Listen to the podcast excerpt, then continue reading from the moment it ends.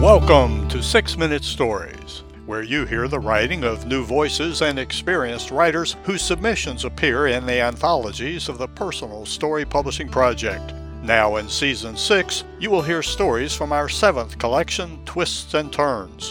Find links to Six Minute Stories and to the Personal Story Publishing Project at randelljones.com. Everybody loves a good story. We hope you enjoy this one.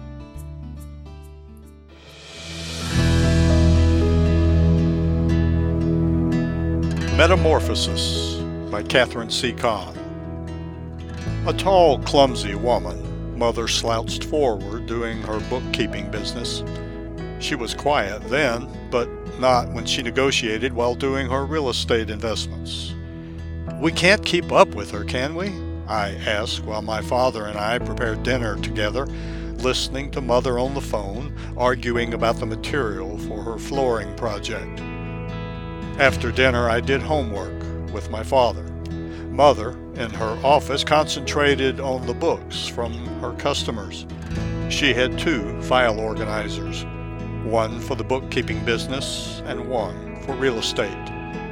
During the economic boom in 70s Taiwan, she got caught up with the climb.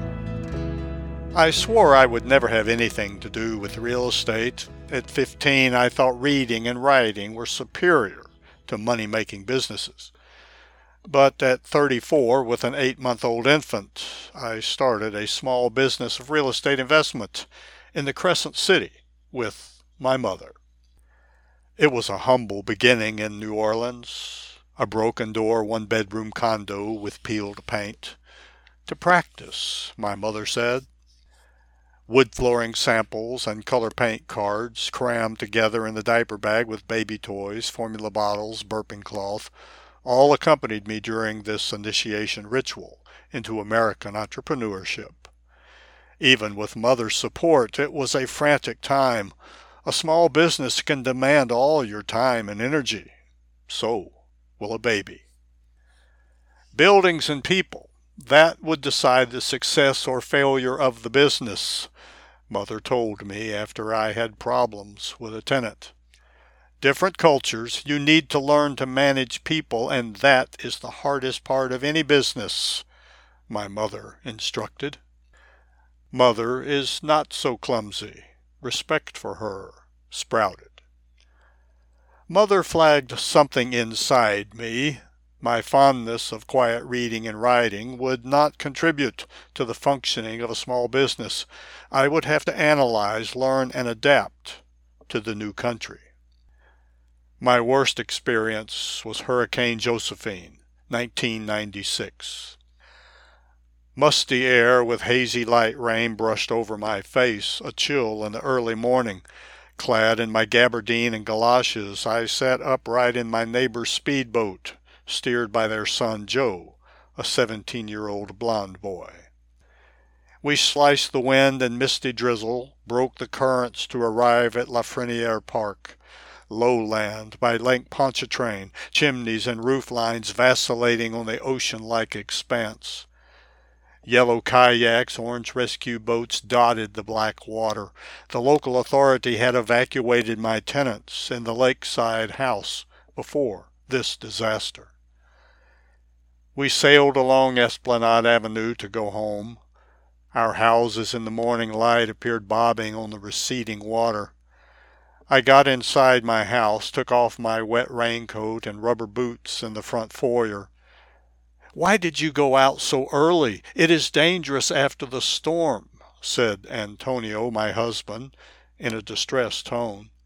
Joe was out cruising on his motorboat, so I tagged along. I wiped my face with a towel. Free rent for the double while I clean and repair. The sixplex and the commercial strip were fine. I poured water from the bottle into the saucepan on the butane camp stove to make coffee and to boil eggs. Thank God you are okay. Do not go out again. Wait till things are restored and the water subsides, Antonio said, stroking my back and kissing my damp hair. Those buildings were in my head since the storm started. I turned to face him as he fetched the eggs from the icebox. His usual air of authority had shed in the face of my furtive suffering. It had been 12 years since I started our small business. I was sure he noticed my metamorphosis. First, his lover, became his wife, then mother of his child. With the enterprise, strands of gray streaked my hair, fine lines gathered around my eyes. An innate, visceral self sprouted inside me. I had never experienced this primeval surge of my inner being. My family had churned out educators and scholars for generations.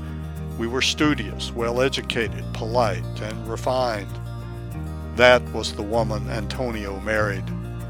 Now, a new one occupied that shell, ruthless in negotiating the prices of properties, merciless in parlaying on interest rates, relentless in pursuing bargains.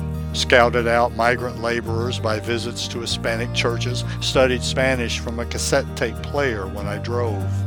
Deep inside my darkest reservoir was a feral woman she writhed out of her domestic bondage and returned to her wild state, became a sharp and savvy businesswoman, no longer the introverted bookworm jailed in her study. I discarded my time worn identity like dried up corn husk, embraced something new and precarious. I became a mixture of old world intellect and new world adventuring. I have my mother inside me.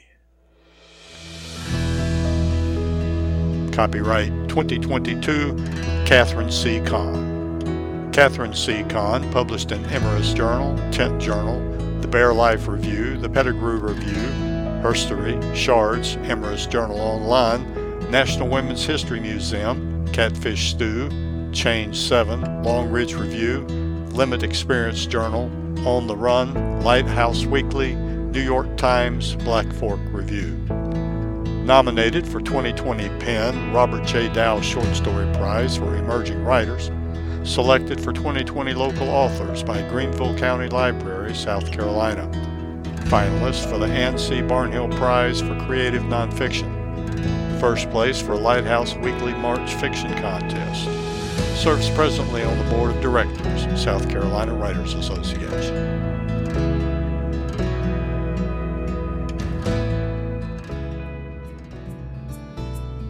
Thank you for listening to another Six Minute Story. You can read them all in the seven anthologies of the Personal Story Publishing Project. Find the link to our online store at randelljones.com. That's R A N D E L L Jones.com. There you can learn about submitting your own story for consideration for our next Personal Story Publishing Project. And remember, everybody loves a good story.